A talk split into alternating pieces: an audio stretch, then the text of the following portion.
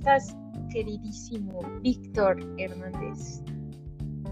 Muy acelerado, emocionado por grabar por primera vez en el dos mil veintidós, un poquito muy frustrado por las fallas técnicas de, todo lo, de todas las veces, pero con toda la actitud. ¿Tú cómo estás? Me encuentro muy contenta y muy agradecida eh, de iniciar este año con un nuevo episodio de este programa Hazlo, y con todas las personas que nos han estado enviando mensajitos. Por ahí hubo una persona muy especial, Vic, ¿cómo se llama? Eh, el chico que, que nos envió mensajito para mandarle saludos. Ah, mi hermano Evander, es una persona que yo conocí hace algunos años, hace como tres años, sin embargo, la dejé de ver y me mandó un mensajito en el que decía, oye, oye, ya no van a grabar más, porque es muy bueno su, lo que ustedes comparten, agradecemos mucho tu mensaje y pues bueno, honrando nuestra palabra, aquí estamos de nuevo. Muchas gracias. Así es, muchas gracias, eh, queridísimo amigo, gracias por escucharnos y por regalarnos ese impulso que nos hacía falta para, para continuar este programa. Este, muy chistoso, apenas estábamos escuchando el programa con Víctor, estuvimos eh, aislados por temas del, de la cuarta ola del COVID y, y mi amigo Víctor pues vino a prepararme algunos alimentos y estábamos escuchando el programa. Fue muy chistoso escucharme en lo personal, eh, y chistoso y confrontante porque, híjole, hace un año de verdad que aseguraba creer ciertas cosas y, y a veces, bueno, hoy entiendo que, que hay que tener mucho cuidado con lo que hablamos, ¿no? Porque, pues la verdad, a veces mucha gente se llega a creer lo que escucha por ahí y dices, híjole, me di cuenta de que había creencias en mí muy, muy tontas, muy absurdas, pero también me di cuenta de que el día de hoy ya no creo eso y, y es parte de un crecimiento. Pero es muy chistoso, ¿no? Eh, Aslo va a cumplir, está por cumplir un año en febrero y pues nos da gusto que las personas mantengan vivo este proyecto. Qué chido que les guste, qué chido que, que nos compartan eh, y que nos pidan seguir grabando este programa. De verdad estamos muy, muy agradecidos junto con mi querido Víctor. Y bueno, temazo el día de hoy. Y antes que nada, pues se me olvida siempre saludarlos, ¿eh? Este, buenos días, buenas noches, buenas tardes, y siempre lo digo en, en un orden que no va. Eh, provecho, si estás comiendo en este momento, y si estás que nos esté escuchando, qué chingón que te esté escuchando. este, okay.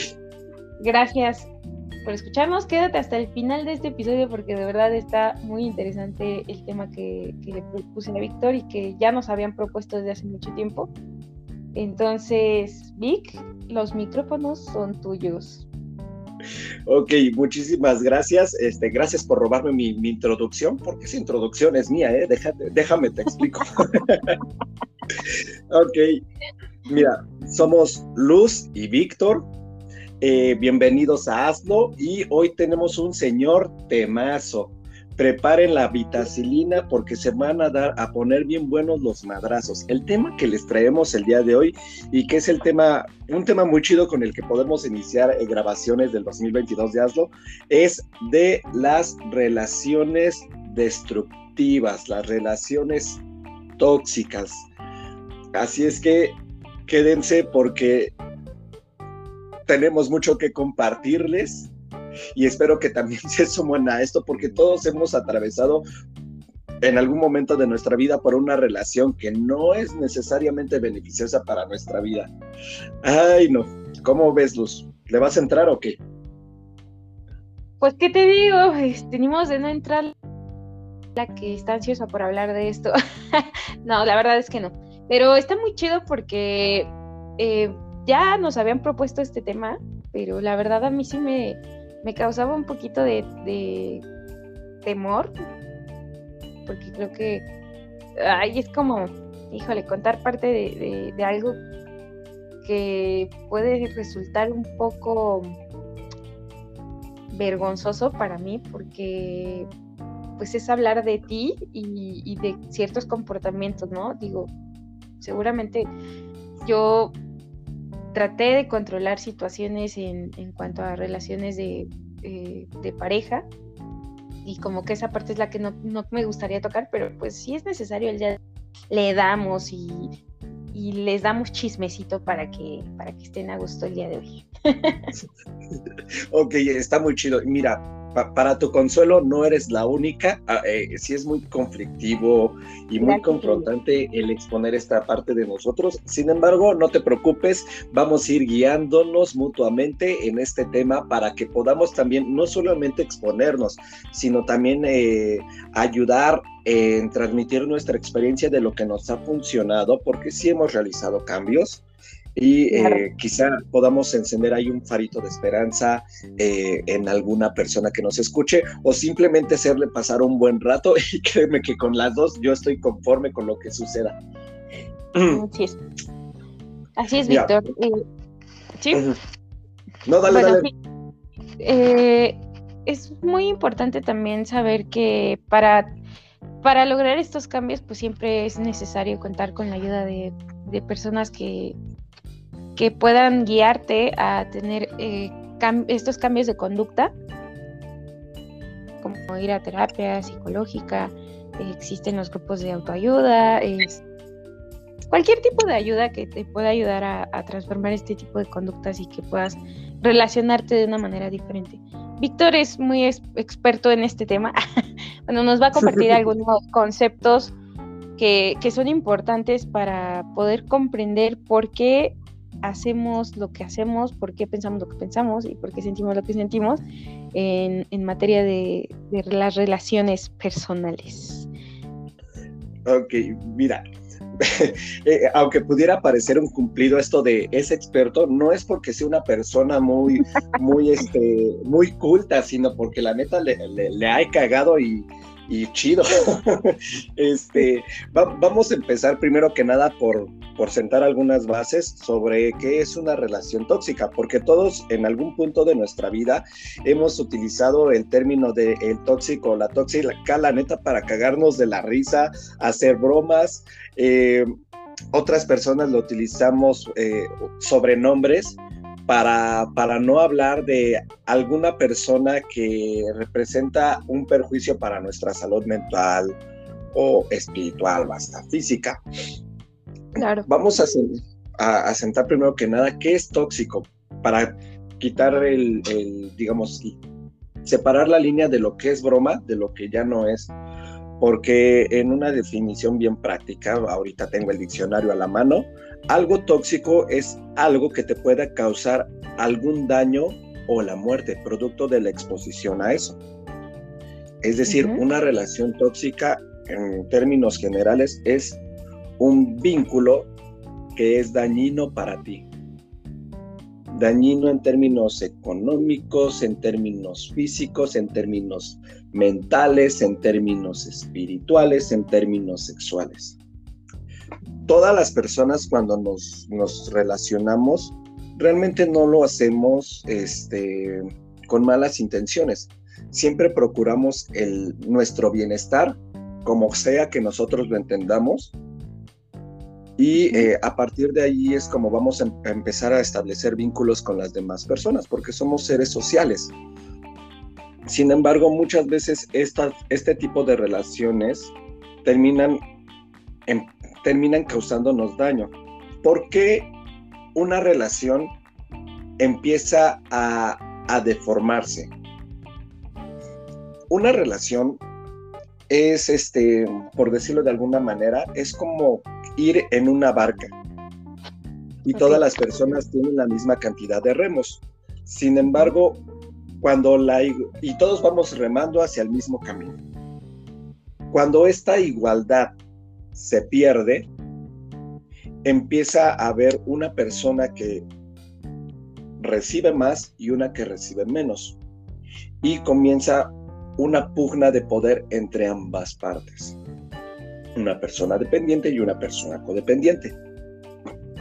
Esa es básicamente la premisa realmente, si les soy sincero, nos podríamos extender más en qué es una relación tóxica. Sin embargo, quiero sentar cosas muy sencillas para que se puedan digerir, porque el punto de esto no es, no es desglosarlo todo en un marco teórico, sino compartirles nuestras vivencias a través de este tema y que puedan pasar un rato sí agradable, pero también muy productivo en torno al cultivo de la conciencia.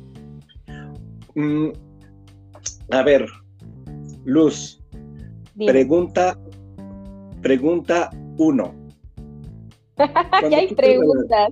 Te... Bueno, van a ser para todos. Cuando tú te relacionas, ¿cuáles son las cosas que buscas de una relación? Vamos a termi- poner el término de relación de pareja. Híjole, esto creo que sería algo, serían, como decías, muy personales, uh-huh. pero bueno, el día de hoy es, es algo muy diferente, ¿no? Pero um, busco eh, compañía, busco con quien construir un, un parte de, de mi camino, o ir construyendo más bien cosas de mi camino, es, este apoyo. Eh, busco lealtad. La verdad es que sí es algo que busco. Híjole, es como, güey, qué pena tener que compartir esto, ¿no? Pero sí mmm, busco a alguien que sea eh, que tenga responsabilidad afectiva. Y pues no sé, hasta ese momento eso, porque no soy una persona que, que considere buscar como un bien material en una persona. Eh, soy una mujer independiente, pero sí alguien que tenga eh, ambiciones, que ambicione, ¿no? O sea, no solamente que diga, güey, la vida, pues ya, ¿no? Está chida ya, ¿no? Sino que alguien que, que pues tenga, no sé, proyectos, quizá no sea la persona más realizada del mundo, pero sí que, que sueñe con algo, ¿sabes? Porque creo que es importante. Claro, y, y completamente de acuerdo con ello. Ahora me toca a mí compartir un poquito sobre lo que yo busco de una relación, eh, o lo que me gustaría buscar, porque ahorita justamente yo estoy sanando un tema de este tipo. Eh, a mí me gustaría primero que nada eh, relacionarme con una persona muy libre emocionalmente, que sea muy comprometida consigo misma y que también sea muy cariñosa. Realmente a mí me gusta o me atrae mucho de una persona el que sea muy, muy afectiva, muy amorosa. Uh-huh. Eh, en cuanto a cualidades, eh, me gusta mucho que sean personas muy creativas. Um, es, es muy conflictivo hablar de esta parte porque, ¿sabes? Cuando estás sanando un tema de este tipo, muchas veces como que ya no te quieres meter ahí porque es Ajá. como de, no, no te metas ahí, es peligro, peligro. Es pero pues, hay que hacerlo. ¿Por qué? Sí. Porque cuando tú tienes bien claro qué es lo que estás buscando de una, de una relación, te vas a empezar a vas a empezar la búsqueda a través de esas cosas que tú empiezas a buscar, perdón, que tú buscas obtener.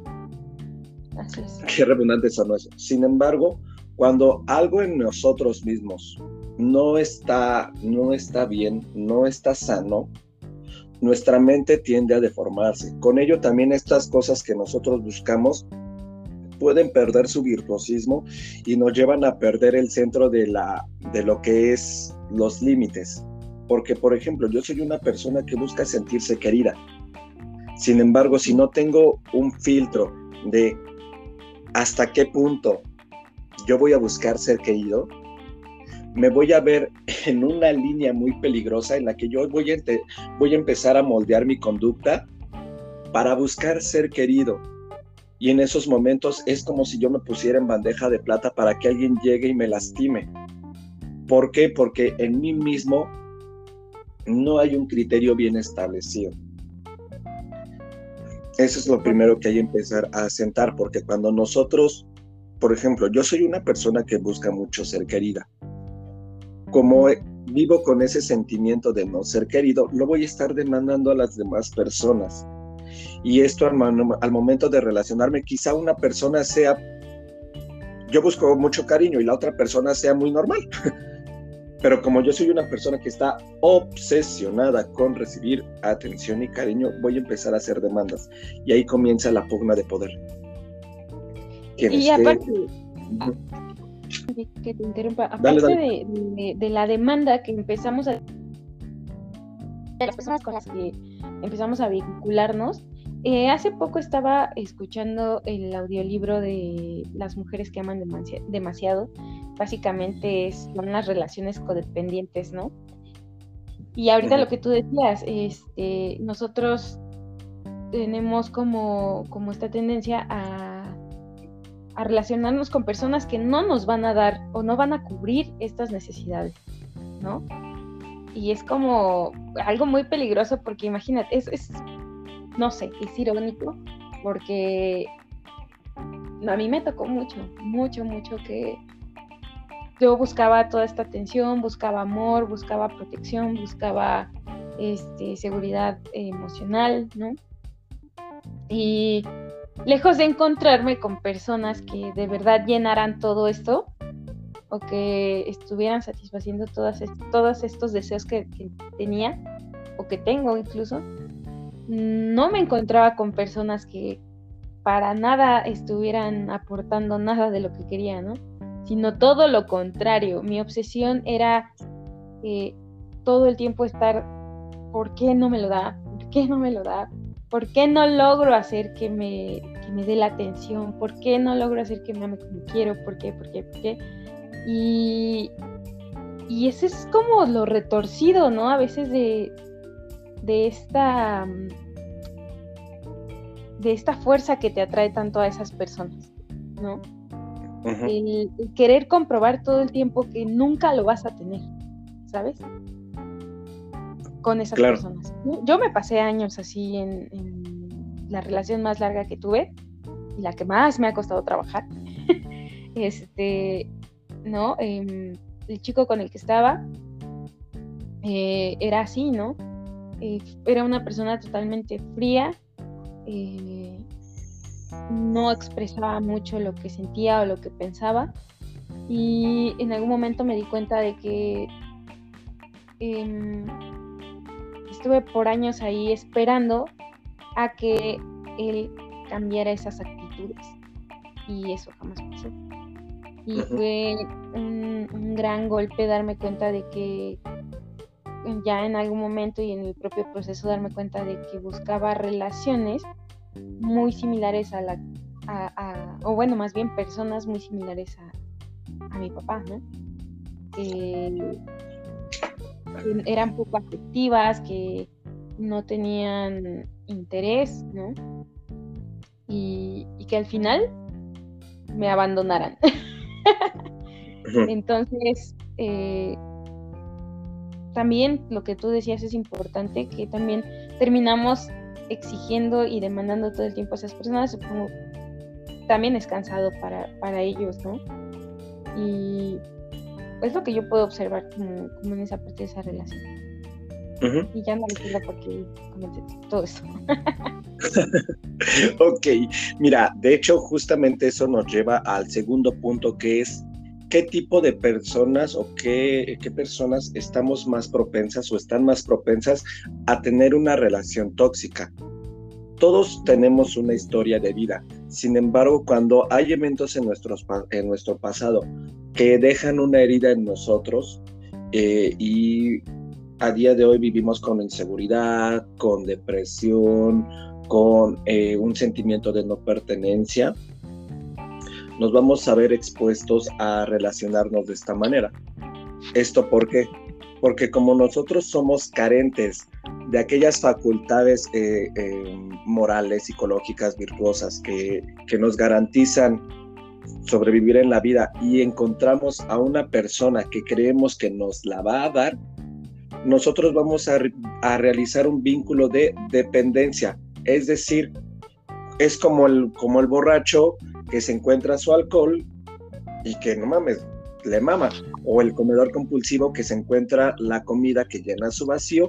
Así las personas que nosotros que nos relacionamos de manera tóxica realmente tenemos un vacío. ¿De qué? Eso es importante, que podamos meternos a un proceso de introspección para ver realmente de qué es ese, de qué ese es, es nuestro vacío, porque eso va a marcar la premisa de cómo, de cómo nos vamos a relacionar y lo que vamos a hacer para que ese vacío se llene. Las personas que, que tengamos ahí temitas en este aspecto, sí podemos caer en, en, en, en una relación tóxica. Y hay dos maneras, digamos, en la balanza hay dos, o en la moneda hay dos caras, y una persona es la controladora y la que es controlada. Sí. Yo voy a hablar un poquito sobre la persona que es controlada. Uh-huh. La persona que es controlada por lo regular es una persona que eh, no le gusta el sentido de la, re- de la responsabilidad, no le gusta verse confrontada, no le gusta verse expuesta y recurre a la manipulación a través del victimismo, es decir, de juzgar siempre, pero ¿por qué me haces esto? Yo que soy tan bueno.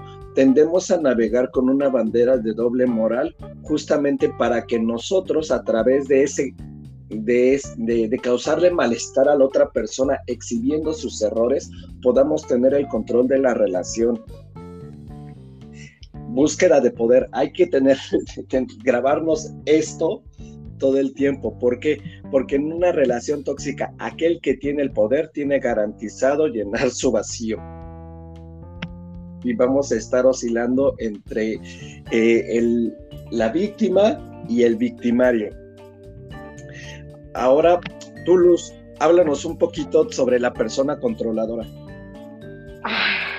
Ah, yo no tengo experiencia en eso. Bueno, no ¿qué sé. te han contado? Creo que últimamente me ha estado... Dicen que hay algo que hay algo que sucede mucho en la vida que es como uf, no sé, se llama resonancia, me parece, que sí, hay momentos de tu vida en donde hay palabras que aparecen todo el tiempo, ¿no? Y esta palabra me viene controlando, me viene me viene surgiendo desde la semana pasada.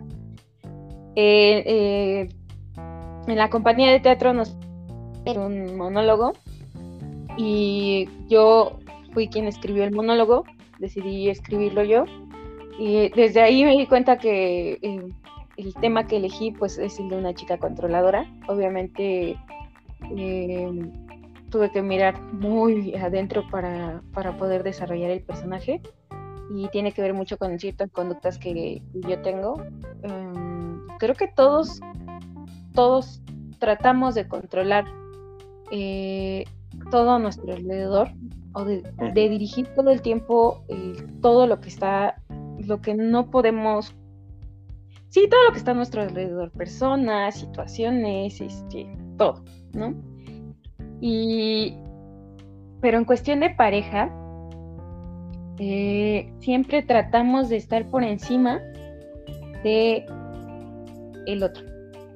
Y es una, causa una sensación de poder enorme, porque obviamente te sabes una persona mucho más fuerte, sabes manipular muy bien, e incluso puedes ser un, un, una persona muy pasiva, muy pasiva, puedes tener como esta apariencia de... Eh, no, es que casi siempre asociamos como al controlador como el malo, ¿no? Como el, el que le puede notar, güey, ¿no? Se nota uh-huh. que es un controlador, se nota que es una mujer controladora, pero eh, no, o sea, yo creo que las personas que tienden a ser como muy calladas, híjole, son las que más están trabajando acá adentro, ¿no? En, en la cabeza. Uh-huh. Y, y estas personas que, que incluso que pueden parecer muy pasivas, puede que estén todo el tiempo trabajando en controlar a los demás, ¿no? Eh, entonces te digo, es, es como te sabes una persona como de cierta forma más inteligente, o ya eres muy hábil para poder controlar situaciones o, o personas, y, y obviamente pues buscas todo el beneficio, ¿no? Claro. Todo tiene, todo que, todo te tiene que beneficiar a ti. pero es, es feo porque en mi caso cuando llegué a tener estas conductas, pues hijo, vives, cuando no resulta como quieres, vives una frustración enorme porque la gente tampoco es tonta, ¿no? Uh-huh. Y, y por lo menos eh, en mi caso cuando no resultaba algo como yo quería, pues sí, sí decía, híjole, ¿y ahora cómo me vengo, no? No me salió. Ajá. Entonces, ese es el concepto que yo tengo, es un concepto muy personal. Uh-huh. Y de hecho es muy válido, justamente por eso que te pedí el apoyo para compartir este tema. Mira, nada más para resumir un poquito, hay unos pequeños datos sobre una persona manipuladora. Es una persona que tiene mucha apariencia de ser una persona enc- encantadora y siempre te lleva a dudar de ti mismo. A pesar de que tienes evidencias de que lo que tú dices es real, siempre te cuestiona para que tú pierdas la seguridad. Una persona que es manipuladora no te va a dejar sentir segura. Es una persona que va a utilizar la palabra constantemente para hacerte dudar o que va a utilizar el silencio para castigarte. Ignora tus sentimientos, se burla de ellos, vive obsesionado por tener siempre el control. Son personas muy egocéntricas. O sea, nada más dejo esos datos ahí por encimita porque realmente el tema de la manipulación emocional es todavía un mar. Sin embargo... tema de otro episodio. Exactamente. Vamos a retomar el tema de las relaciones tóxicas porque vamos a ser francos. Cuando nosotros nos encontramos en una relación, nunca nos cuestionamos o casi nunca nos cuestionamos si esa relación es tóxica. Todo lo que consideramos o lo que nos hace sentir bien, de inmediato lo etiquetamos como algo que es bueno para nosotros. Nunca nos damos cuenta. Yo les comparto mi experiencia, yo siempre decía que es que alguna relación que tuve era muy beneficiosa para mí porque yo estaba creciendo, estaba estudiando, estaba haciendo cosas. Sin embargo, tras bambalinas se presentaban una serie de situaciones que yo no comenzaba a ver. Sin embargo, todas las personas, y Luz no me dejará mentir, me decían, red flag, mi hermano, bandera roja, ahí no está tan chido. Y aquí quiero empezar a abordar uno de esos, de esas, unos tips que tú puedes identificar o que tú puedes empezar a pensar para ver si en, es, en la relación en la que estás es una relación tóxica. Punto número uno. Ya. Pues está fíjate en una relación que tú tengas si tu nivel de vida social es el mismo o se ha visto limitado. Porque cuando tú te relacionas en un ambiente tóxico o con una persona tóxica, la persona es como un hoyo negro que va a ir llevándote cada vez más hacia ti. Y si tú eres una persona insegura, te vas a dejar arrastrar, como yo lo hice. Date cuenta si tu nivel social o tus vínculos con tus amistades siguen igual o se han comenzado a perder. Y fíjate, ese es el uh-huh. Uh-huh. Sí, dale, dale, dale. En este primer punto es... Eso es, eso es muy cierto. Fíjate que nadie nos enseña y creo que todas las situaciones por las que atravesamos son para que aprendamos y, y podamos transformarnos en quienes somos el día de hoy y poder tener eh, otro tipo de relación, ¿no? Ah, el día de hoy. Si no hubiéramos pasado por esas cosas, pues jamás habríamos aprendido la lección. Pero en ese punto yo sí me di cuenta de que eh, mi exnovio era una persona muy pasiva, muy agradable y todo, pero con el paso de los años y el día que se terminó la relación y que se fue y me quedé completamente sola, híjole, volteé a mi alrededor y efectivamente estaba sola. Los amigos con los que yo había terminado, los amigos con los, los pocos amigos que, que tenía, ni siquiera eran mis amigos. Ya no, yo ya no tenía ninguna amistad que, que me hubiera quedado después de esa relación o que yo hubiera gener, que yo hubiera generado en algún momento, no me quedaba ninguna. Todas las amistades eran eh, amigos de, de este chico. Todos los que me habían quedado al final eran personas que eran muy allegados a él, pero las personas allegadas a mí no estaban, porque yo ya me había desvinculado totalmente de ellos. Me perdí. Eso uh-huh. es muy cierto. Sí, y, y nos pasa a todos. Justamente lo que sucede es lo que comentas, y a mí también me pasó, que dejas, dejas de ver tus propios intereses porque estás enfocado en los intereses de las demás personas. Por ende, empiezas a perderte a ti mismo como persona. Dejas de tener una validación, una validación del exterior a través de tus amigos sobre tu esencia.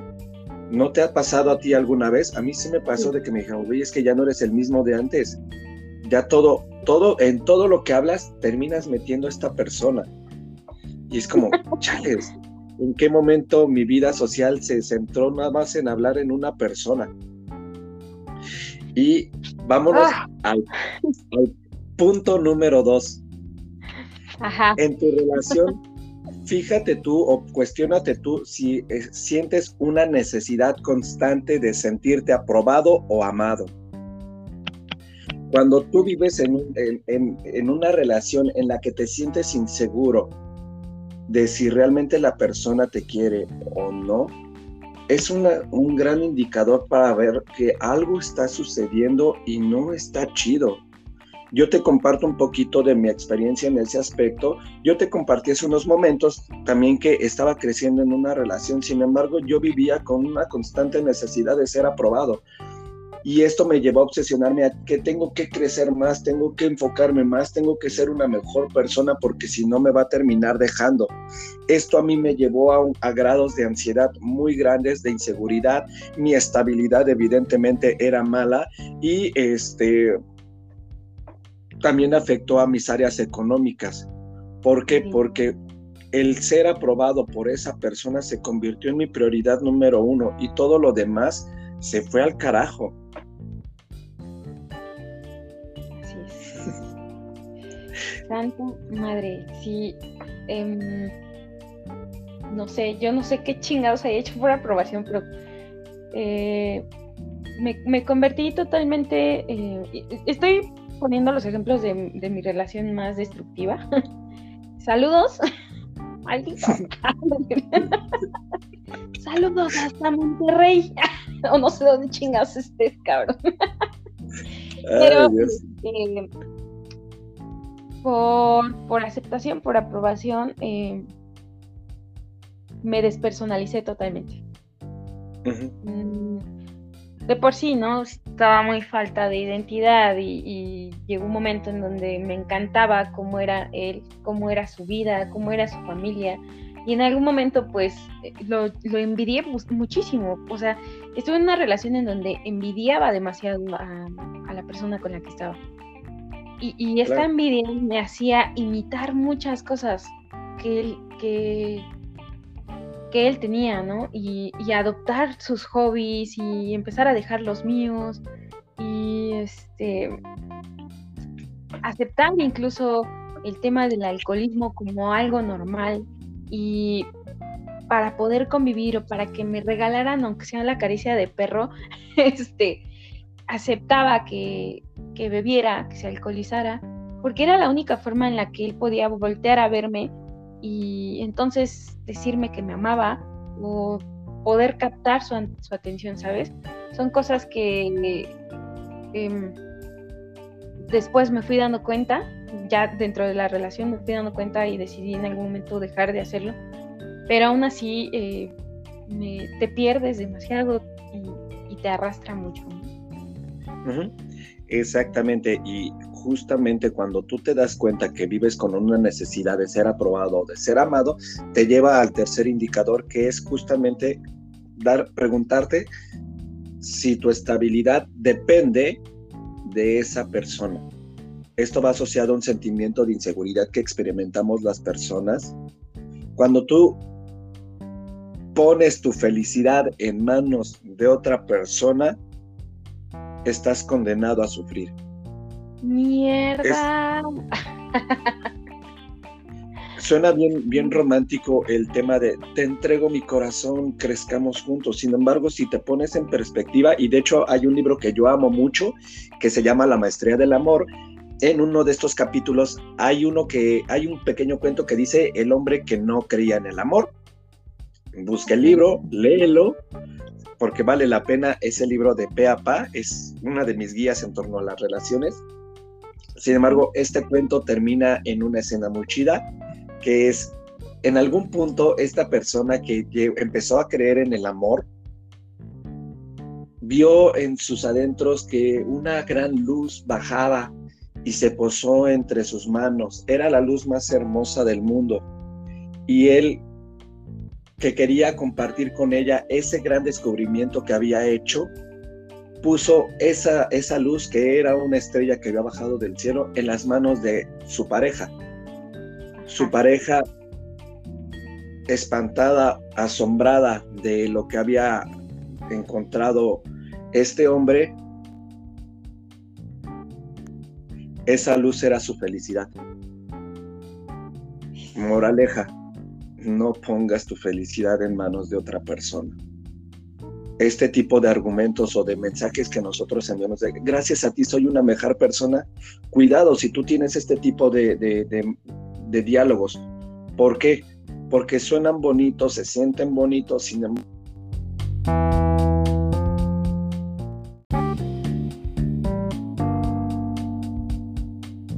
Regresó la señal, Vic. Eh, nos quedamos en el punto número tres. Ok, el punto número tres, dependencia emocional. Cuando nosotros ponemos nuestra felicidad en manos de otra persona. Y estábamos justamente hablando de que hay que cuidar nuestra manera de hablar hacia las otras personas, porque suena bien bonito decirle, gracias a ti soy una mejor persona. Sin embargo, cuando tú delegas la facultad de ser una mejor persona o de hacerte una mejor persona a otra, estás condenado o te estás condenando a, a sufrir gran dolor si esa persona se va de tu lado. Así es. Y vámonos de corrido con el punto número cuatro, que es justamente la obsesión con la relación.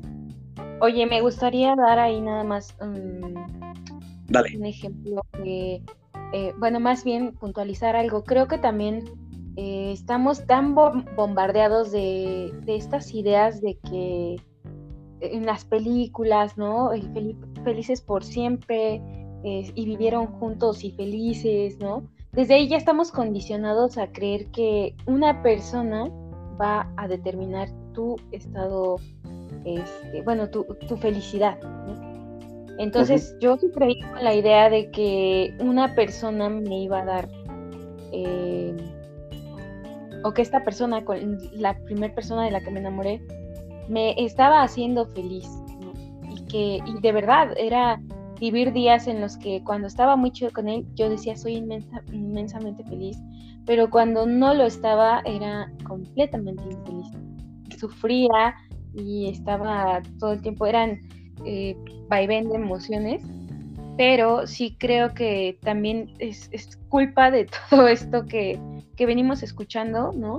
Las películas de antaño que nos vinieron enseñando como esto, Disney, este, estas películas de, o novelas más bien, las novelas, las películas de, de esta época de Pedro Infante y todo eso. Desde entonces venimos viendo que la felicidad está determinada por eh, el tipo de persona con la que te vas a relacionar, ¿no? Y, uh-huh. y esa idea Esa falsa, esa falsa idea de la, de la felicidad es la que nos ha traído grandes momentos de sufrimiento a, a muchas personas, pero digo, hoy en día eh, ya cuando empiezas a, a trabajar en ti mismo te das cuenta de que ese, eso es algo que tú puedes crear, ¿no? Y que solamente depende de ti. Uh-huh. Sí, totalmente de acuerdo. Mira, hay estimulantes de, eh, afuera o externos que van a propiciar o que van a alimentar estas creencias malsanas.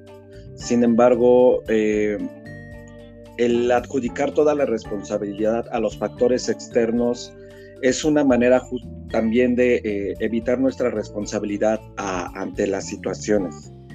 Es como cuando, cuando eres de niño y de niño me pegaban y por eso soy así. Oye, ya tienes treinta, ya cuando vas a soltar eso, o sea, ya, ya hazte cargo. De ya, mí vas a estar hablando. Hoy, una disculpita. Bueno, ya vamos a retomar. Retomando el hilo, cuando tú en una relación te das cuenta que tu vida social se va a menos y vives con una constante necesidad de sentirte aprobado o amado, vas a generar una dependencia emocional producto de la inseguridad con la que vives. Esta inseguridad o esta incertidumbre te va a llevar al punto cuarto de, del tema, que es que te vas a obsesionar con la, obsesionar con la relación. ¿Por qué? Tú estás inseguro. Esa persona tiene el poder de darte la seguridad o el amor que tú estás buscando. Por ende, mecánicamente lo que vas a hacer, te vas a programar para decir, tengo que hacer lo necesario para no perder a esa persona. Y con ello viene una desencaden, perdón, desencadena una serie de actitudes que nos van a llevar a empezar a perder nuestra integridad. Y aquí empiezan las, lo, los focos rojos de una relación tóxica, porque en una relación nosotros debemos tener claro que hay cosas que están abiertas a negociar, a negociarse, y otras cosas que no. Te pongo un ejemplo de las cosas que son negociables. Por ejemplo, que te tenga que ir a dejar todos los días a tu casa. Quizá tú vives hasta San Juan del Carajo y yo vivo muy lejos. No, no necesariamente tengo que ir a dejarte todo el tiempo a tu casa. Eso es algo que se puede negociar. O por ejemplo, otra cosa que, este, que se puede negociar es justamente los días que se pueden ver. Hay días que se puede, hay días que no, y es entendible. Sin embargo, hay cosas que por salud mental no se deben de negociar, como cuáles, tu integridad en todos los aspectos. Cuando tú dices, está bien, pégame, pero no me dejes. Sé fría conmigo, pero no me dejes, porque eso es algo que yo negocié. Yo al inicio del podcast decía que a mí me gusta ser querido. Sin embargo, por esta obsesión con esta relación, empecé a negociar el que la persona sea fría conmigo todo el tiempo, que tenga desplantes. Yo es algo que no quería. Sin embargo, por esta necesidad de ser aprobado y ser amado, yo negocié eso. Y ahí empecé a afectar mi propia integridad como persona. ¿Por qué? Por la obsesión, por el pensamiento repetitivo de que no tengo que perder a esa persona. Hay que preguntarnos muy seriamente y muy, muy duramente, ¿qué es lo que estamos dispuestos a negociar en pro de esa relación? Si tu vida se empieza a poner en peligro, tus pensamientos, tu seguridad, tu economía, ahí hay que tener en cuenta que ya no estás en una relación sana. Sí. Ay, me, me puse un poquito intenso, ¿verdad? Sí, amigo. Era necesario que lo expresara. Sácalo, sácalo. Es que sí, Híjole, ¿cuántas no, personas no, no negociamos nuestra propia libertad? Mm. Y por eso llega un punto en el que nos sentimos frustrados. De, de, ¿por qué ya no me puedo relacionar con las personas? ¿Por qué ya no soy como soy? ¿Por qué ya no soy tan alegre? Mi hermano, te tengo noticias. Mi hermana, te tengo noticias. Negociaste tu propia persona a cambio de una caricia. Eso habla de una falta muy grande. Sí. Dijeran, dijeran por ahí este un, una, una frase que amo mucho de no te gusta que te pisen, deja de arrastrarte como gusano. Oh, oh. Por eso dijimos que se iban a poner los madrazos. Y, y vámonos ah. justamente a, al punto número cinco. Y esto requiere más que nada un acto de conciencia. ¿Por qué? Porque cuando tú te das cuenta que en una relación no hay algo real y hay muchas cosas en el aire, esa es una relación tóxica. Yo desgraciadamente me la pasé en la friendzone tres años. Hijo, con la falta de... Usted es una persona con una fortaleza impresionante. Digo, no podrían decir que yo, yo, es como una paradoja, porque yo no podría, o mucha gente podría considerar, güey, qué débil ese güey, ¿no? Pero para mí es una fortaleza impresionante estar ahí, ¿no? Güey, no mames, ¿de dónde sacabas esa energía para estar ahí eh, esperando algo que jamás iba a pasar? Yo eh, eh, de ninguna forma llegué a pensar que que una persona como Víctor pudiera tener esta, esta obsesión tan grande. Pero sí decía, es que, a ver, güey, ¿no? Reacciona, ¿no? Es, es, es un amigo y es una persona que me ha guiado muchísimo, pero creo que sí pude notar que el autoengaño era demasiado enorme. Al final, lo chido de, de ser eh, amigos es que dejas, es, es, de, de ser buenos amigos a tu gente. Uh-huh. Porque aparte igual, aunque, aunque mucha gente ya te lo había dicho, y aunque tú en el fondo lo sabías, tú disfrutabas de eso, ¿no? Ajá. Eh, torcidamente, pero, pero sí había... Tenías eh, tus beneficios, ¿no? Mm, es, exactamente. ¿Cuál era el beneficio? Es el que yo mencionaba al inicio del podcast. Se llenaba mi vacío, mi vacío de amor. Yo ignoré... Ajá. Los, la, las voces de las personas a mi alrededor. ¿Por qué? Porque tomando en cuenta el punto número uno, mi círculo social se fue haciendo más chico, no tenía validaciones del exterior.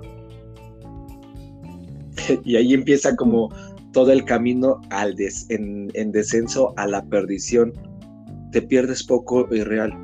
Realmente, sí, las relaciones son de dos, sin embargo, tener una observación de un agente externo te va a dar una gran luz sobre si lo que eh, está pasando es real o no. Sí. ¿Qué es un buen, qué, qué es un buen agente externo? Porque aquí se pueda malinterpretar y decir, ah, entonces le debo de hacer caso siempre a las demás personas. No, porque también hay personas que también te puedan, te puedan hacer una mala pasada. La sugerencia que es que este agente externo sea una persona amoral, es decir, que no ponga su moral al momento de emitir un juicio sobre esa relación, que sea una persona objetiva. Claro. Porque si no, vas a, vas a ponerte en una condición en la que tú puedas adoptar creencias de personas externas y dañes una relación que probablemente tenga solución. Ay, qué bonito tema. Yo, yo sabía que se iban a poner duros los madrazos. Oye, lo que mencionas es muy, muy importante, porque es verdad, ¿no? Eh, muchas veces en este tipo de situaciones nos acercamos casi siempre al amigo, por ejemplo, ¿no? Eh, uh-huh. Tengo una amiga, es, esto solamente es un ejemplo. Yo tengo una amiga que toda su vida se ha rela- relacionado con hombres que le son infieles, ¿no? Ella tiene un concepto de los hombres. Todos los hombres son infieles, ¿no?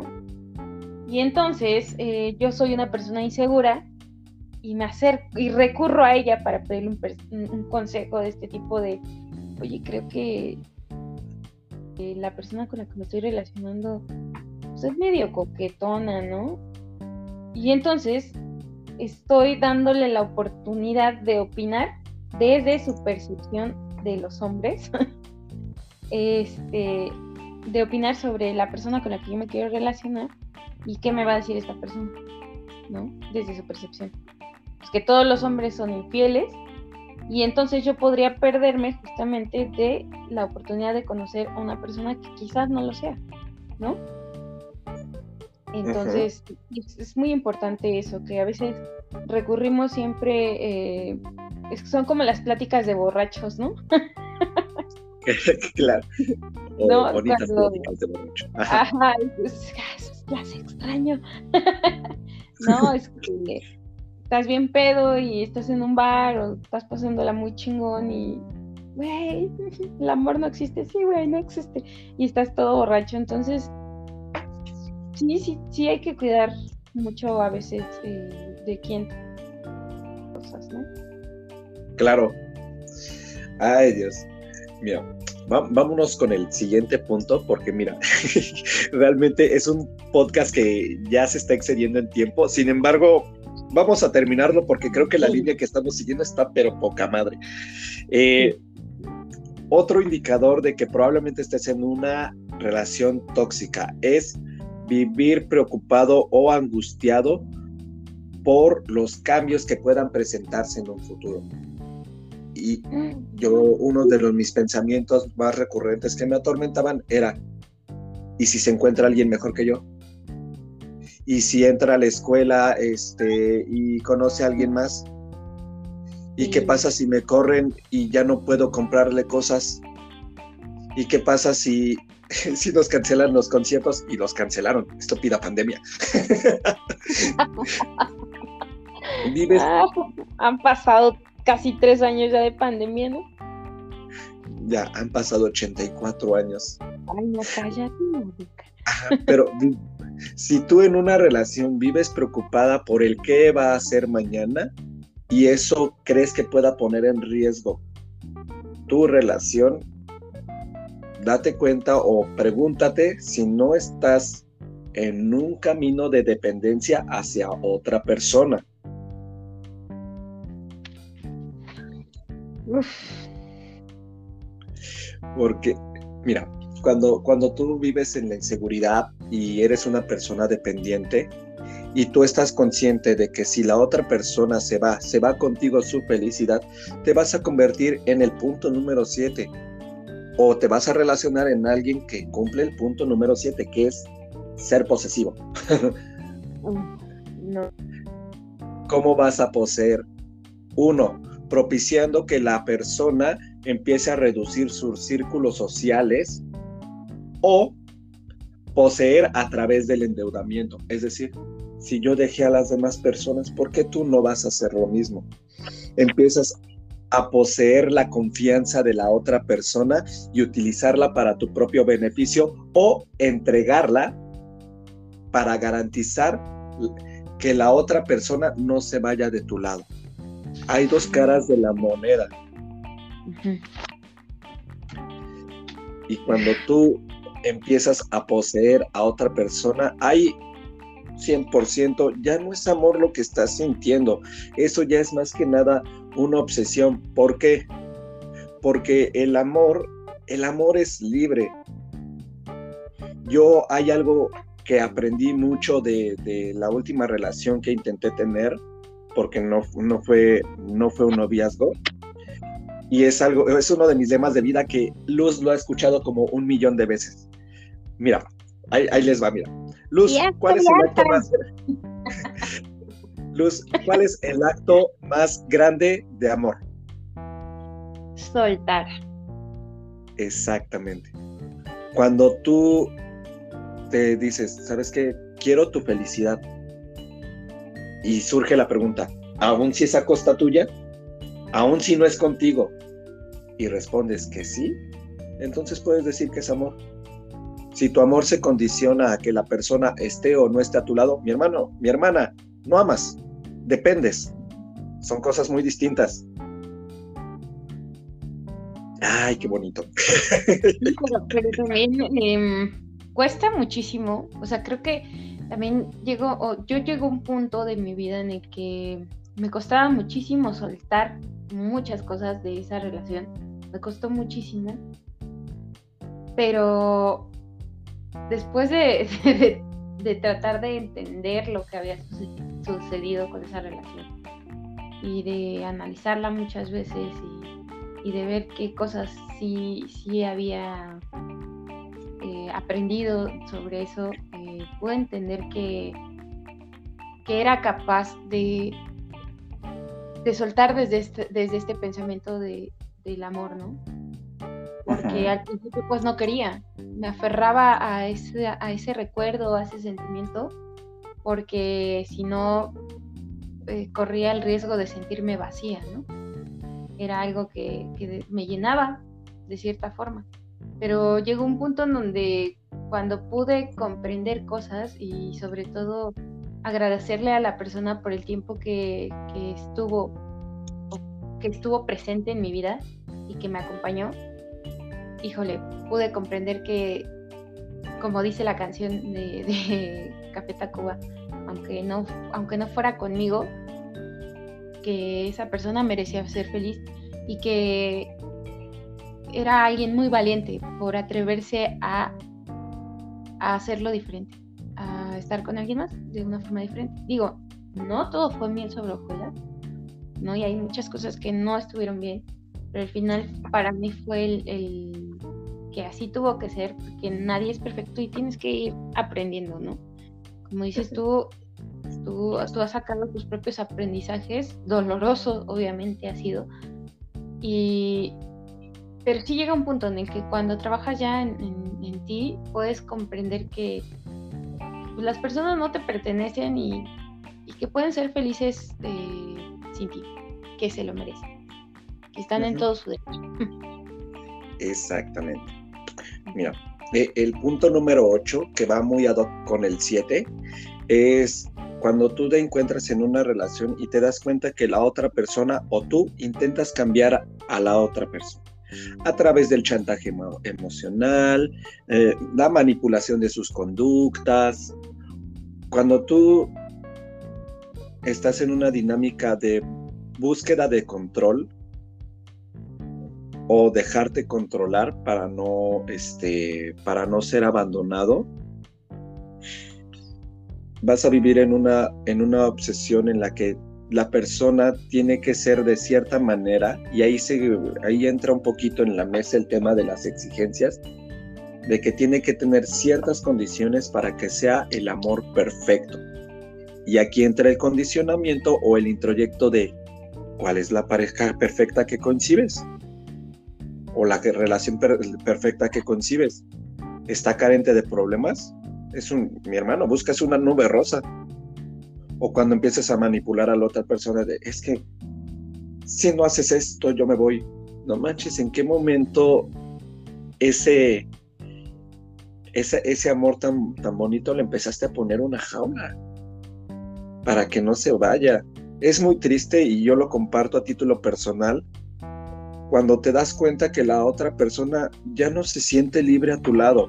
Es muy difícil, es muy complicado y muy doloroso, porque eh, ver perder, ver cómo la otra persona empieza a perder su luz es algo muy, muy, muy complicado.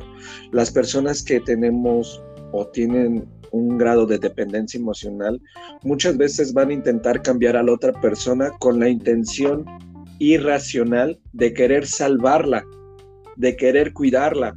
Sin embargo, hay que ser bien conscientes de que si esa manera de salvarla implica quitarle la libertad, porque amar es aceptar las decisiones de las otras personas, aun cuando esas decisiones les lleven a hacerse daño. Nosotros no podemos ser rescatadores de, de todo el mundo o de la persona a la que amamos, porque justamente esos golpes que te das te enseñan algo que se llama experiencia. Si tú le privas a la otra persona de, de experimentar los dolores del crecimiento, la vuelves una persona completamente inútil. Las personas que vivimos con inseguridad o que tenemos pedos con la seguridad, es justamente por eso. Porque en algún momento fuimos castrados del entendimiento, o bueno, de... Eh, del dolor. Lo asociamos como algo malo, y no necesariamente es algo malo. Del dolor emergen las más grandes lecciones. Sí. Y cu- cuando tú eres una persona muy egoísta, seas manipulador o víctima, lo que menos vamos a procurar es sentirnos culpables, sentirnos responsables del malestar de la otra persona. ¿Y qué vamos a hacer? Punto número nueve, culpabilizar al otro. Es que yo no crezco porque tú eres una persona fría y no me atiendes. Es que yo no cambio porque tú eres como eres, porque sales con uno y con otro y con otro. Gracias a tus conductas yo no soy feliz. ¿En serio? ¿En qué momento le delegaste la responsabilidad de hacerte feliz a la otra persona? Y no es pedo de la otra persona, sino tuyo o mío. Exacto.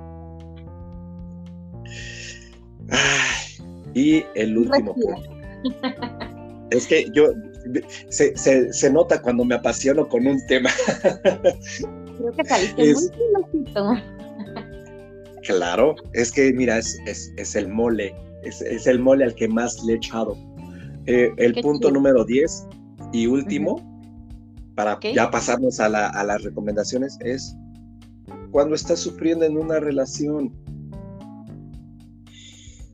Cuando tú estás en una relación y vives constantes periodos de tristeza, inseguridad, y te das cuenta que tú mismo te estás perdiendo, pero no puedes dejar esa relación, es la, el indicador más grande de que estás en una relación tóxica. Tuviste una intención muy buena al querer relacionarte. Sin embargo, es necesario aceptar cuando no pudiste, cuando fracasaste, cuando tu esfuerzo bien intencionado no tuvo el fruto que tú querías. ¿Por qué? Porque muchas personas, al no querer aceptar ese fracaso en esa relación, por puro orgullo, nos condicionamos a seguir sufriendo.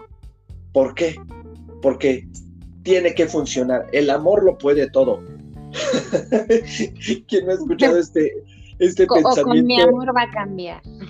Exactamente.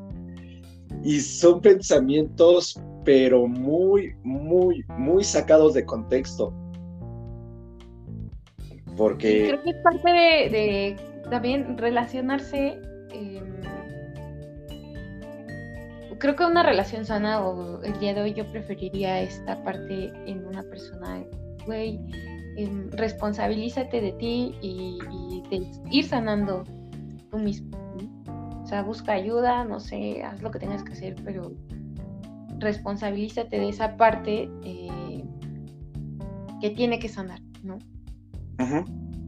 Porque sí, creo sí, que sí. es importante, creo que es muy muy importante hoy en día eh, pedirles casi casi el certificado de salud mental a las personas que... Este, no, no, tampoco, vaya, creo que yo también he conocido personas que han ido a terapia. Por ahí la última persona con la que me relacioné juraba que, juraba él que, que había ido a terapia y estas cosas y así, pero eso no significa que de verdad estés trabajando contigo y que estés integrando este la, la ayuda, ¿no? Que, y que de verdad estés transformando tus conductas y que ya no estés tratando de controlar este, a las personas, porque ahora eh, muchas personas que, que llegamos a tener esta información eh, en cuanto a la salud mental, ahora usamos esa información para manipular de una forma mucho más sutil, ¿no? Eh, porque me pasó, me pasó y, y a veces pues llega un punto en donde eh, confías, confías en las personas y me pasó esto, ¿no?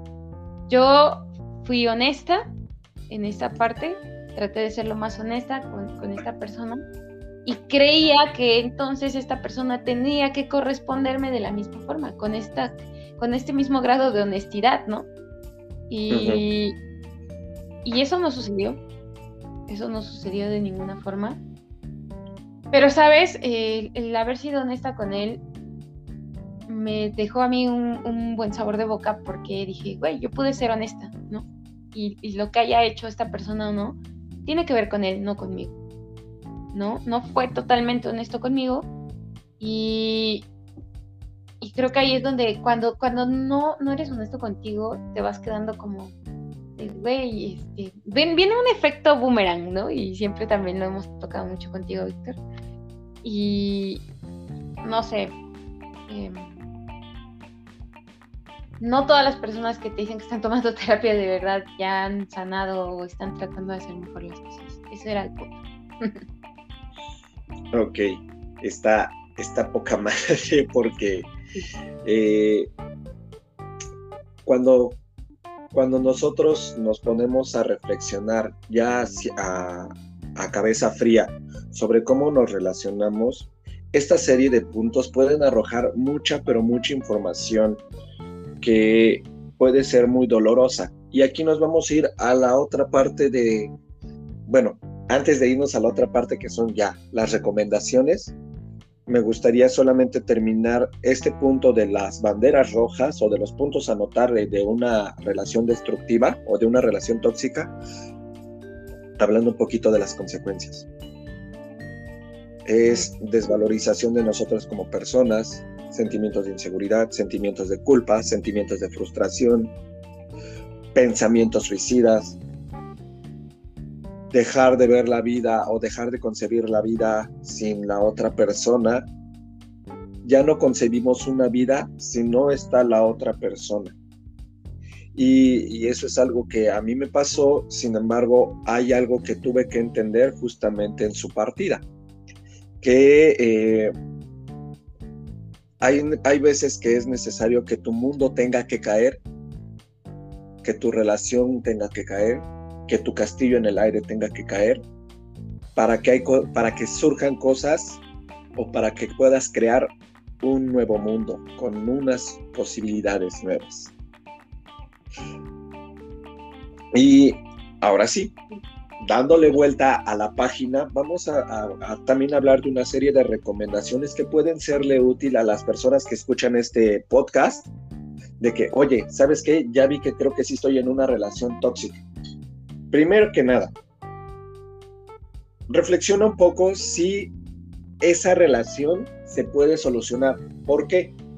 Porque vivimos en una época en la que muchas personas no nos queremos comprometer y vivimos y buscamos solamente el placer inmediato. Y cuando nosotros vemos alguna de estas banderas, nos vemos muy tentados, si somos personas poco comprometidas, a decir, ¿sabes qué? A la goma, ya, que se vaya todo al carajo.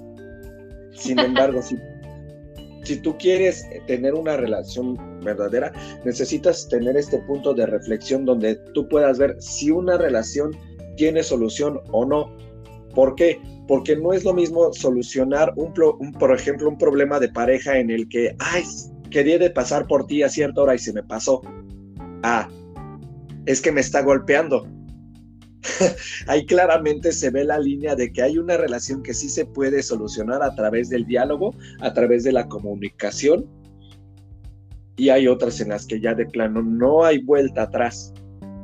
Así es. El grado de violencia y ya ha rebasado los límites de la integridad humana. ¿Cuál es el límite del amor? La dignidad de la persona. Punto número dos.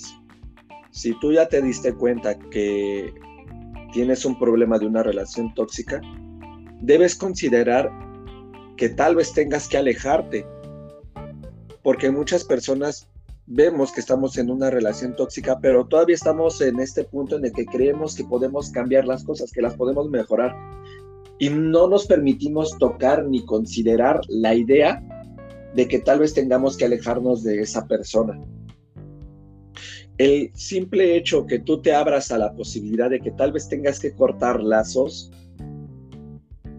te va a dar de entrada una puerta más, una alternativa más de solución que puedes tomar y no encerrarte en un callejón sin salida, porque muchas veces nos pasa que consideramos todas las opciones menos irnos y vivimos encerrados durante bastante tiempo. Es más, se escucha mucho la, el tipo de relaciones de pareja en la que, por ejemplo, pues este, la mamá o el papá, es que me quedo por mis hijos. Oh, no, no. Eh, hay, hay, en ese aspecto hay algo que vas a empezar a procurar inconscientemente, que es tu autoestima. A amarte a ti mismo, más allá de que esté contigo alguien o no. En ese segundo punto, en el que tú dices, me voy porque me amo. Suena bien trillado, suena bien cursi y uh, a veces hasta yo vomito este tipo de frases. Sin embargo, son muy ciertas. A veces los orígenes del amor propio no son tan bonitos. No. No es tan romántico como parece. Uh-huh. Ay, Dios. Mira, el, el tercer punto es... Ya vi que tal vez sí tengo un pedo de relación, quizá tengo que alejarme. Ahora sí, llega el punto de reflexión sobre la relación. ¿Cómo te sientes al respecto? ¿Te sientes culpable? Eh, ¿te sientes juzgado? ¿Por qué? ¿Por qué te sientes culpable? la responsabilidad o la culpa que cargas, ¿es realmente tuya o es algo que te recargaron? Cuando tú empiezas a analizar los síntomas, vas a empezar a poner en orden tu mente. Te vas a dar cuenta cuáles son responsabilidades tuyas, es decir, acciones que tú hiciste o no hiciste, y cuáles son culpas cargadas. Porque muchas veces, por ejemplo, eh, no sé, tú, Luz, eres muy amiguera y te encuentras con una persona. ¿Por qué sales con tantas personas? Sí, tal vez sí. Le estoy dando pie a que, a que piense mal. Y no, realmente no tendrías que sentir culpa por ser un ser sociable, porque tú eres así. Claro. Y empiezas, ajá, empiezas a ordenar tu mente y darte cuenta qué es lo que te, realmente te corresponde y lo que no te corresponde. ¿Para qué? Para que ahora sí, ya hiciste tú tu inventario de tu, de tu relación. Vamos a ponerles el nombre. Ya que tú tienes bien aterrizado cuál es tu verdadera molestia, porque no es lo mismo decir, ¿sabes qué? Me molesta que salgas con esa, con esa persona. Ah, oye, es que me siento inseguro. Tal vez uh-huh. esa persona tiene algo, tiene algo que, que, que yo no. Y yo lo entendí esto a través de los sentimientos de celos que expresaba, en un, que sentí en algún tiempo. A mí me, me, me hacía mucho ruido que a, a X persona, a Voldemort, llamémoslo así, este, la pasaran a dejar a su casa un carnal, que bueno, desgraciadamente se terminó haciendo realidad ese pedo, pero, pero bueno, eh, yo entendí en el tema de los celos. ¿Por qué tengo celos? ¿Qué es eso que yo quisiera hacer pero no puedo? Que me tiene frustrado y me enerva, me, me da rabia que la otra persona sí. Pasarla a dejar a su casa. Yo quería hacerlo, sin embargo no podía expresar esto. Por eso lo, por eso lo, lo manifestaba a través de los celos. Y justamente el siguiente punto, ya que tú ordenaste tu cabeza y sabes qué es lo que te corresponde y qué no, es expresarte con libertad, cuidando no afectar la integridad de la otra persona, porque si tú estás en un, en un camino de cuidar tu integridad y tu autoestima, también tienes que cuidar que no sea a costa de la otra persona.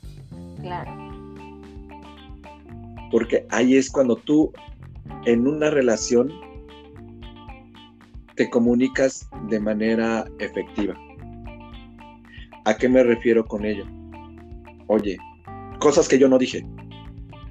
Me duele mucho que, que te alejes. Me duele mucho tu frialdad. Te necesito. No es lo mismo decir esto a cosas que gracias a Dios tenía la contención para no hacerlo, que decir, oye, ¿por qué te estás siguiendo? Te estás pasando de lanza, bla, bla, bla, bla.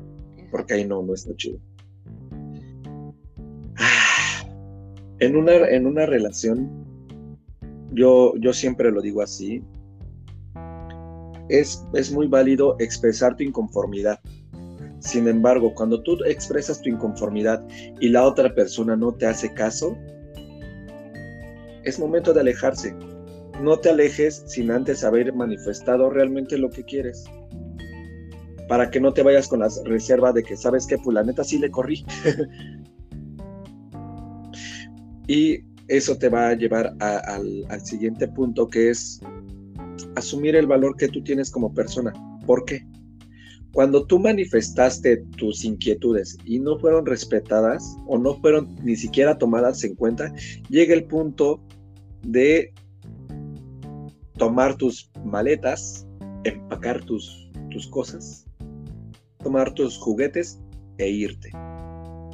Así es. Porque no estamos en estos momentos de la vida y en ningún momento de la vida para estar con personas que nos dañan. Somos personas muy valiosas y las personas que atravesamos por relaciones destructivas muchas veces se nos olvida esto, pero, pero cabrón, y realmente tienes un valor. Vamos a poner las cosas como son. Sí, tienes una parte enferma, sin embargo también tienes una parte virtuosa, porque vamos, quizás es malentendido, lo entiendes mal, lo entiendo mal, pero tú te esforzaste por una persona para poder crecer con ella. Eso habla de una persona muy comprometida, y ese es el valor que tienes tú, no el que te da la otra persona. Tú, claro. Y son cosas, o sea, ventilo un poquito mi mente, de, güey, te viste muy tentado a ser infiel y no lo hiciste. Eso habla de tu nobleza, de tu fidelidad. Esos son valores que tú tienes como persona y no tienes por qué estarte sobajando o poniéndote de tapete todo el tiempo ante una persona que no lo valora. Si no lo valora la otra persona, no te obsesiones en que lo tenga que hacer. Valórate tú y vete. Qué fuerte. Oye. Ah, me voy. Ok, va. Me voy, siguiente. Es mi podcast. Ah. um, wow. yo, yo, te, yo te dije que venía muy filoso. No, está, está uh, muy padre porque es un tema de verdad que has desarrollado impresionantemente. De hecho, yo te estoy escuchando y digo, wow, eh, es algo que puede ayudarle a muchas personas, de verdad, que Eh, lo tiene súper identificado. Qué bueno que creo que también a, fueron fueron bastantes años de, de estar ahí y, y creo que te tomará el mismo tiempo seguirlo analizando, pero qué chingo porque es tema de podcast. Gra- gra- gracias este ok, mira, vamos a continuar. eh, oye ¿Qué, ¿Y qué pasa si no te puedes ir? Porque a mí me pasó, yo no me podía ir. Oye, busca ayuda. Sí. No te puedes ir porque hay cosas que se puedan poner en riesgo. Eh, si tu riesgo va a un orden físico, busca una persona de confianza, busca instituciones este, judiciales, busca... Siempre va a haber una persona, porque las personas que estamos en una relación tóxica, gracias a Dios, gracias a la vida, lo que tiene, o lo que suceda, siempre tenemos una persona que esté ahí para nosotros. Oye, yo soy muy solitario y no la veo, no hay nadie. También hay instituciones, hay profesionales, un psicólogo, un grupo de autoayuda, que son cosas que tú decías este, al inicio del podcast, que te pueden ayudar si es que tú no puedes salir de ahí. Esto implica que obviamente te vas a sentir muy nervioso y en verdad da mucha vergüenza el aceptar que estás en una relación tóxica y aceptar que te estás haciendo daño y lo estás permitiendo. Sin embargo, es necesario hacerlo para poder tomar un camino hacia la salida. Cuando tú te separas de una persona, inicia un proceso de duelo en el que te toca aprender de lo vivido. Un proceso de duelo no es algo lineal en el que gradualmente te vas a ir sintiendo bien. Hay que empezar a entender el tema del duelo y es un tema que me gustaría tocar contigo ya de manera eh, eh, extendida en algún otro episodio, porque es un camino de subidas, bajadas, a veces ten, sentimos que avanzamos, a veces empezamos a llorar y no sabemos por qué. Y en este camino de, de un duelo hay algo que, que empezamos a aprender con nosotros mismos, que es a ser pacientes con nosotros, a ser muy tolerantes, a amarnos, porque estamos frágiles. Vamos, la otra persona se fue con tu felicidad y eso es algo muy doloroso. Sin embargo, esto no implica que nunca más vas a volver a ser feliz, sino que tienes que empezar a hacer, a buscar una manera de ser feliz diferente. Y contigo mismo. Exactamente. Uh-huh. Y ahí es donde empieza el caminar de aprendizaje con nosotros mismos y eh, empieza el proceso de reconexión con la vida. Empezar a salir con amigos, eh, se vale no querer estar con nadie, de hecho es sugerido no estar con nadie hasta que no hayas sanado tus heridas. Buscar apoyo de, de amistades, psicólogos, grupos de autoayuda, iglesia, para empe- empezar a vincularte, y es justamente aquí donde yo actualmente estoy, a vincularme con la parte que sí soy, con las virtudes que yo desarrollé en esa relación tóxica, pero este, que me llenó de, de mucho aprendizaje. todavía no estoy en el punto en el que yo pueda decir de esto como un asunto trascendido. Sin embargo, hoy yo sé que estoy en el camino y este... se vale bloquear a las personas, se vale, se vale borrarlas de internet o de tus redes, se vale. Si no puedes, pídele a alguien que lo haga por ti. Yo lo tuve que hacer y estoy platicando. Me consta, tuve que hacerlo yo más bien. Exactamente. Se vale porque en ese punto de trabajar el duelo de, de, de una relación fallida, en, en la prioridad eres tú. Es tu salud, es tu bienestar.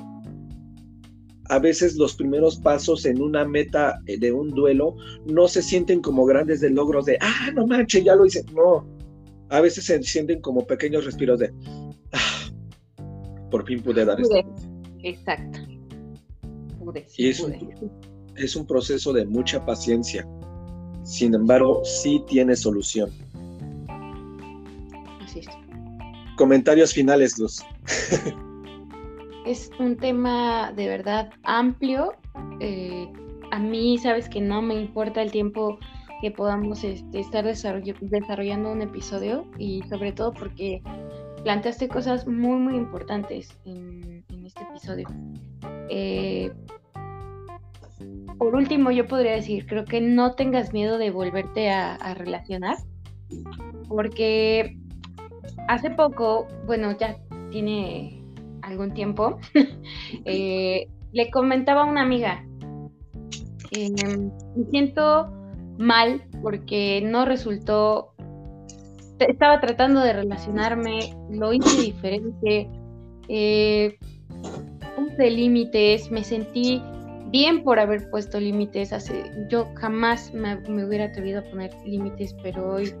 Eh, sé y, y analizo la situación, ¿no? En la que ni me paso de la raya, ni se pasan de la raya conmigo, ¿no? Eh, observo en mí eh, conductas diferentes, ¿no? No me relaciono de la misma forma, pero te decepcionas, ¿no? Terminas decepcionándote. Porque, como decías al principio, siempre tenemos una, inten- una, una buena intención cuando conocemos a una persona. Es lindo eh, conocer a alguien, eh, empezarlo, empezar a confiar y contarle tus cosas y, y empezar a creer que sí puede funcionar. Y, y inviertes tiempo, inviertes energía. Este, es normal que te decepcione y que... digas, güey, qué pedo, ¿no? Porque al principio pues me estaba costando como aceptar que me estaba sintiendo así, que, que estaba teniendo una sensación de otra vez estoy perdiendo, ¿no? Otra Ajá. vez no está resultando. Sin embargo, cuando acepté, porque es, es difícil identificar cómo te sientes al principio, ¿no? De una decepción, porque... no sé, fue como, ok, no siento nada, me voy a dormir, y al otro día amanecí como mujer empoderada. ¿Y qué sigue? Diría mi amigo Víctor, en ti esa frase da miedo. eh, jamás quiero cerrarme a la idea de, porque muchas veces he tenido esa conversación, ¿no? De, ay, ya no quiero nada, ¿no? De nadie, no me interesa conocer a nadie, ya estoy hasta la madre, porque han sido tantos los fracasos o tantos los intentos y, y nada. Y, y recuerdo que, que llegó un punto de ese día en el que dije, ya, güey, ¿no? Y estaba con estas conversaciones y, y acepté que estaba molesta, acepté que estaba decepcionada, que sí me sentía un poco triste porque es muy doloroso volver a confiar y, y darte cuenta de que, pues aunque tú lo hagas chido, no siempre te vas a encontrar con gente que corresponda a ese tipo de, de acciones que tienes. Pero... cuando pude aceptar eso, también pude observar que me había relacionado de una forma diferente, ¿no? Y que había, que, que sin, que esta vez me quedaba con una sensación de, eh, de, de confort, porque esta vez había decidido hablar con honestidad de las cosas que no me gustaban, de las cosas que no iba a permitir, sin temor a que esa persona no me aceptara por expresar lo que no quería. Y entonces cuando vi eso dije, güey, no mames, qué chingón se siente ya no sentir miedo de expresar lo que no te gusta, que pase o que suceda o así. Y le comentaba a mi amiga, ¿no? Eh, es muy cabrón volver a decepcionarte, ¿no? Y me lo decía ella y fue algo que me quedó, eh, que dije, güey, eso, eso está muy chido, ¿no? Güey, cuando estás intentando relacionarte de una forma diferente, no vas a aprender con el primero que se atraviese, ¿no? Te va a tomar tiempo, quizás sea la primera persona de muchas, porque estás empezando a construir eh, una forma diferente de relacionarte y, y todas esas personas que vayan pasando, pues te, te tienes que ir quedando con algo, ¿no? Esto sí quiero, esto no quiero, y así. Eh... Yo no soy de la idea de cerrarme y, o sea, yo ya pasé mucho tiempo sola y entonces este pero abrirme a una relación sí me ha costado, o sea, de decir, sí quiero esto, ¿no? Porque pues puedes salir con mucha gente, sin embargo, abrirte a decir, sí me doy la oportunidad de, o sí te doy esa oportunidad de entrar en mi vida, es otra cosa totalmente diferente.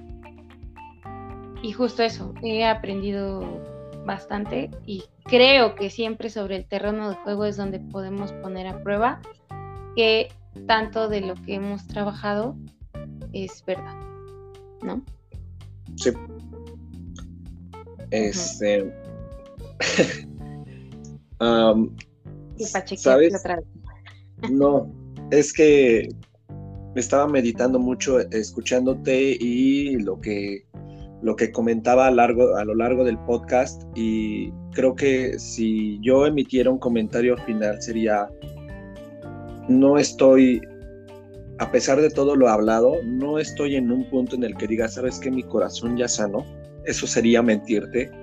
Uh-huh. Sin embargo, sí encuentro muchas cosas que han salido a la luz de la experiencia. Yo no he perdido la fe en que me voy a volver a relacionar. Solamente tengo presente el día de hoy que me toca sanar. Uh-huh. Me gustaría relacionarme de manera auténtica, sin estas heridas. Okay. Y por hoy me toca estar conmigo mismo. Uh-huh. Es muy complicado cuando tú terminas una relación, y muy seguramente habrán personas que estén en esta misma condición o en esta situación. Yo te quisiera decir algo que Que, me, que va también para mí, y es, no estás solo, no estás solo, siempre hay una solución.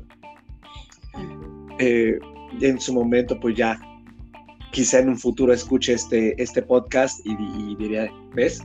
Si encontraste a alguien, carnal, que estaría muy chido. Um, y primero, y, y darles las gracias a las personas que escucharon este super episodio larguísimo, pero muy fructífero, sobre las relaciones destructivas. Eh, algo que quiero también ventilar es que una parte de mí empieza a contactar con el agradecimiento con Voldemort. Qué padre. Porque para bien o para mal, esa relación detonó una revolución que me llevó a crecer mucho en mi vida. Yo le estoy muy agradecido, y es una persona que quizá mi pensamiento cambie en un futuro, pero por hoy lo pienso así y no me juzgo por ello. Que pienso que, que siempre voy a amar, quizá no de la misma manera, pero va a tener un lugar en mi corazón y en mi, en mi vida. Eh, me, me gustaría cerrar el episodio con una reflexión, pero antes de, es que tengo un libro que viene de una reflexión, pero poca madre, pero antes de, pues de, despide todo el programa y yo, este, y yo remato con la reflexión. Así es. Pues gracias por, por este episodio, Víctor, muchísimas gracias. Eh, te repito, es un tema que tienes muy desarrollado, pero a mí me gustaría, siempre me gusta, eh, últimamente me gusta muchísimo mencionar algo que son puntos de vista, y, y cada quien está, cada quien puede desarrollar una nueva forma diferente de, de relacionarse de acuerdo a, a, a lo que quieras, ¿no? O sea, siempre pregúntate tú qué quieres, porque en este momento yo podría, o podrías basarte en mi experiencia y decir, oye, está muy chido lo que Luz dice, ¿no? O la nueva forma en la que ella se quiere relacionar. Y habrá quien difiera y diga, güey, me encanta lo que dice Víctor y yo quiero hacer lo que hace Víctor. No hagas lo que nosotros decimos aquí. Eh, hay cosas que te pueden funcionar, pero ¿tú qué quieres? Siempre pregúntate, ¿tú qué quieres? Porque somos personas totalmente diferentes y con deseos diferentes, y entonces creo que sí es muy importante que, que siempre te preguntes qué quieres tú y qué tipo de relación quieres empezar a formar y cómo quieres eh, trabajarla. Eso es, eso es lo que yo quería mencionar para despedirnos. Claro. uh-huh. Ok, me parece chido, y nada más voy a agregar una notita ahí a ese comentario, es ya que tengas claro qué es lo que quieres, date cuenta que va a haber un precio que vas a tener que pagar para ir a ello. Así es. El camino no va a ser sencillo, sin embargo, si tú lo quieres, vas a llegar. Solamente no te vendas la idea de que va a ser un camino lineal. Y esto, esto, esto fue Hazlo. Yo soy Víctor. Eh... Aquí es donde decías, eso es todo, pues, pinche sincronicidad. Y cerramos el capítulo con esta reflexión. Ok. Si necesitas a alguien para ser feliz, eso no es amor, es carencia. Si tienes celos, inseguridad y haces cualquier cosa para mantener a alguien a tu lado, aún sabiendo que no eres amada, y dices que crees en esa persona, pero no en los otros que te parecen rivales, eso no es amor, es falta de amor propio. Si crees que tu vida queda vacía sin esa persona, no consigues imaginarte sola y mantienes una relación que se acabó solo porque no tienes vida propia, eso no es amor, es dependencia. Si piensas que el ser amado te pertenece, te sientes dueña y señora de su vida y de su cuerpo, no le das la oportunidad de expresarse, de decidirse, solo para afirmar tu dominio, eso no es amor, es egoísmo. Si no lo deseas, no te realizas como mujer con esa persona y prefieres no tener relaciones íntimas con él, y sin embargo sientes algún placer en estar a su lado, eso no es amor, es amistad.